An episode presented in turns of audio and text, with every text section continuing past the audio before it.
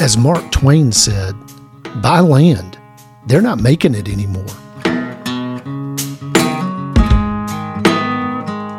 Growing up, it was always a sense of place for me, right? I, I was born in Stuttgart, Arkansas, in a small, small town.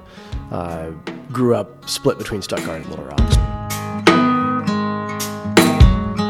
So I had a, a few small businesses out of school. So the primary one well, an auto mechanic business did not go great. Had, a, had an internet business that was an absolute uh, dumpster fire, and had one business that worked really well.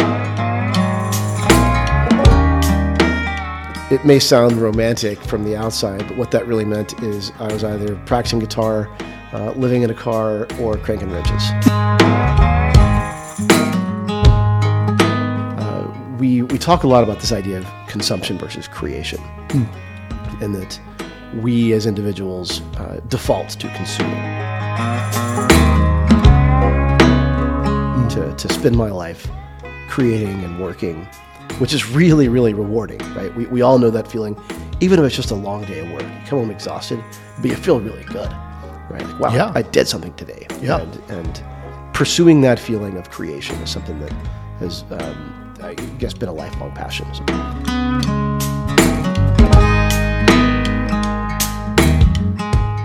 At Seasons Podcast, our purpose is to educate people about land investment with the goal of seeing 100 people who don't currently own land become landowners.